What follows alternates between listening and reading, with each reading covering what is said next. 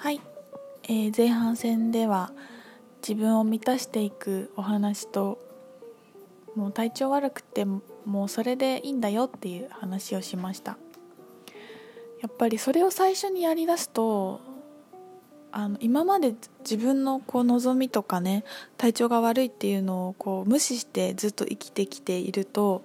いたところから、急に自分の体調に関してこうバランスをとってこう、ね、よく見ようとして体の声を聞こうとすると、その満たしてなかった分なのか、めちゃくちゃ体弱いなって思うと思うんですよね。私はもうさんかげつぐらい本当に何もできなかったんですけど、食べて寝る散歩しかできない時期があって、なんかいろんなサイクルがあるから、自分を最初に満たしていってこんなに体良かったんだっていうのを、でも自分に優しくし続けていくと、またどんどん体も変わっていくし、自分のその健康っていう感覚もまたどんどんアップデートされていくんだろうなと思いますね。でも本当に思い返すと、私会社で朝くじはんとかに行って、まあ、じゅうじ近くまで働くっていうのを週にご、いつか、まあ、多いと土曜日も出勤したりとかってことがたまにあったけど、なんか社会に適応してたかって考えると、そういえばその時から私できてなかったなと思って、もうあのいっぱい寝ないとダメなタイプなんで、じゅうじに仕事終わってじゅういちじにとかにお家に着いて、そっから夜ご飯食べてとかってやってると、まあ本当に深夜になっちゃいますよね。で朝しちじとかに起きると、まあご、ろくじかんなんだけど、私やっぱじゅうじかんぐらい寝ないとダメなタイプで、もうろくじかんなんて朝ずっとぼーっとして無理やり起きてなんですよ。で会社で途中でね、パンって意識がなくなって寝ちゃうっていう時がよくあって、わーって書類見てたらもうカクンってなったりとか、もう打ち合わせの時も寝ちゃったりとかで、なんかね、あの記事のいっぱいストックされている場所があるんだけど、もうそこでよく寝てて、記事を探して整理しているふりをして寝てたんだけど、まあ、みんなめっちゃ絶対気づいてたと思うんだけどね、よく寝てたな。でもそれもね、寝ようとかじゃなくて、もうなんか意識を失っちゃうの、眠すぎて。それ結構毎日で、まあそりゃ合わないよね。でも今もそのみんなで何かをしようと思うとね、例えばイベントとかたまイベントとかでたまにとかだといいんだけど、毎日じゅうじに行くとかっていうのが私はやっぱりできないタイプで、でも手伝ってほしい相手がねっていうこともあるから、なんかこう、まあでもその日その日にしか分かんないんだよね。自分の体調もすごく良くて、もう朝早く家で出たいっていう気分になる時もあるし、でもなんかこうバランスが整っていくと、頼まれたことになんか自然と手伝えるように調和していくかもなって思ったりしますね。本当にサポートが必要な日はね。でもそれをやっぱりこうどうやって自分で確立していくかっていうのは本当クリエーションだなと思うんですけど、やっぱり何かに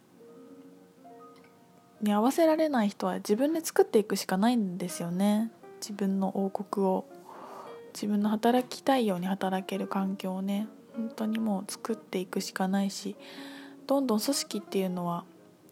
これから少なくなっていって、プロジェクトごとに何かこう人が集まっていくような感じになってくんじゃないかなと思うので、いつも時間が拘束されて、いつもこれをこの時間内にこの作業をしてっていう仕事はね、まあ エーアイ とかもあるし少なくなっていくんだろうなと思います。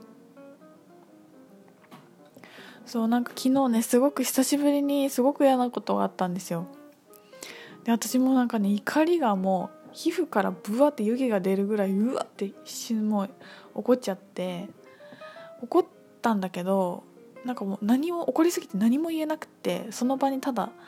怒りのエネルギーを放射しながらその場にいたっていうことがあって、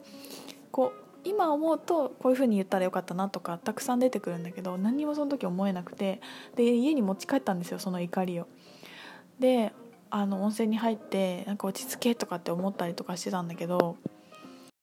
まあ落ち着かなくて、温泉入って相当長い時間瞑想したりぼーっとしたりしたんだけど、あんまり落ちきれなくて、でね、お家に帰ってからパートナーに話したんですよ。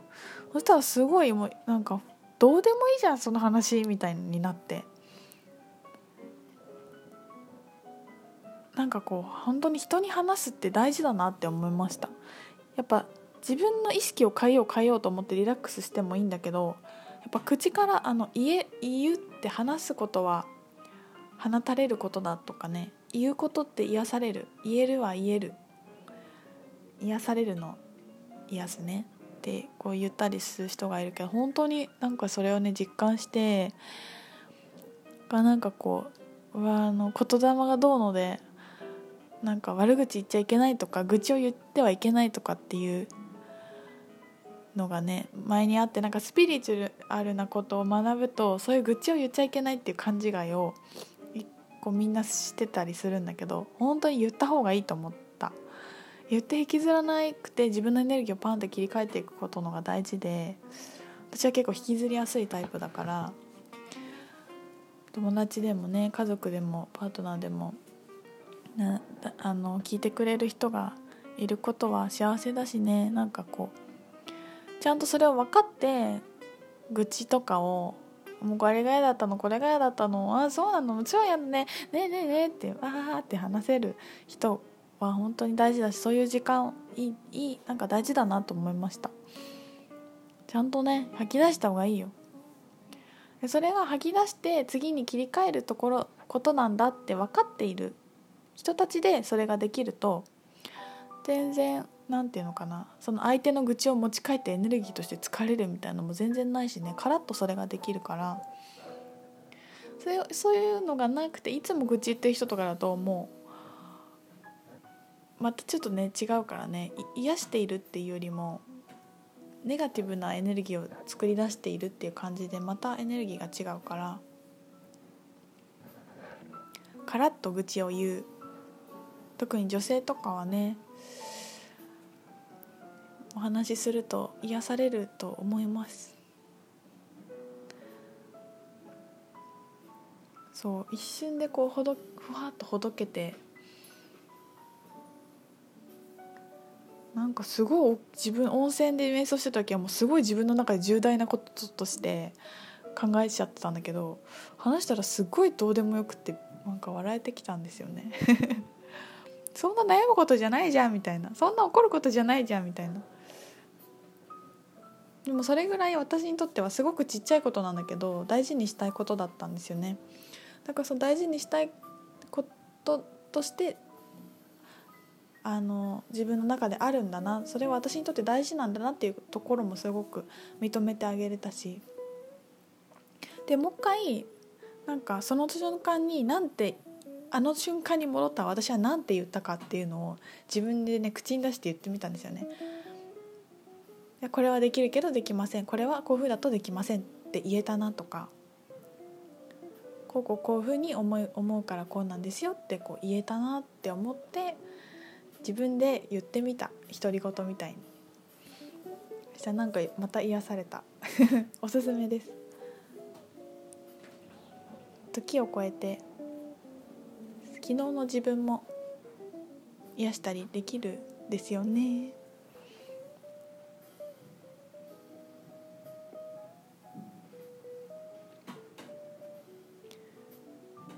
はい、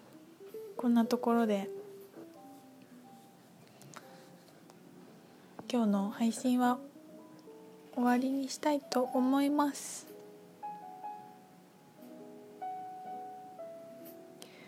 いつも聞いてくださってる皆さん本当にありがとうございます。またお便りご感想があったらお送ってください。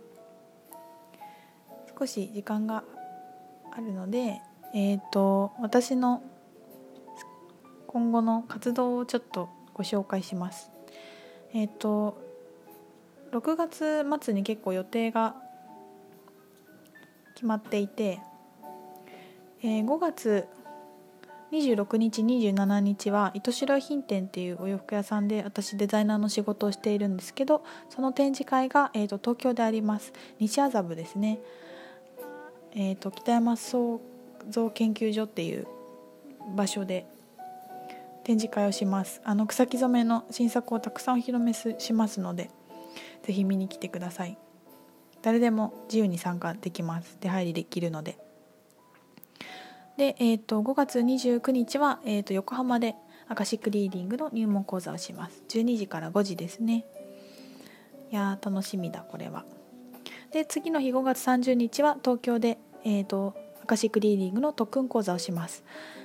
アカシックアカデミージャパンの代表の服部エリーさんと講師のしのさんとさんにんで、えー、と皆様をお迎えします。もうあのすぐ満席になって、増席分もあっという間に満席になったんですけど、はい、こちらはねちょっともう申し込みが受けられないのですが、これもすごく楽しみです。ろくがつの予定はまたね決まったらお知らせしたいと思います。そんな感じでごがつには皆さんとお会いできるタイミングもあるので、えー、楽しみにしてます。じゃあ皆さん今日も良い一日を。またね。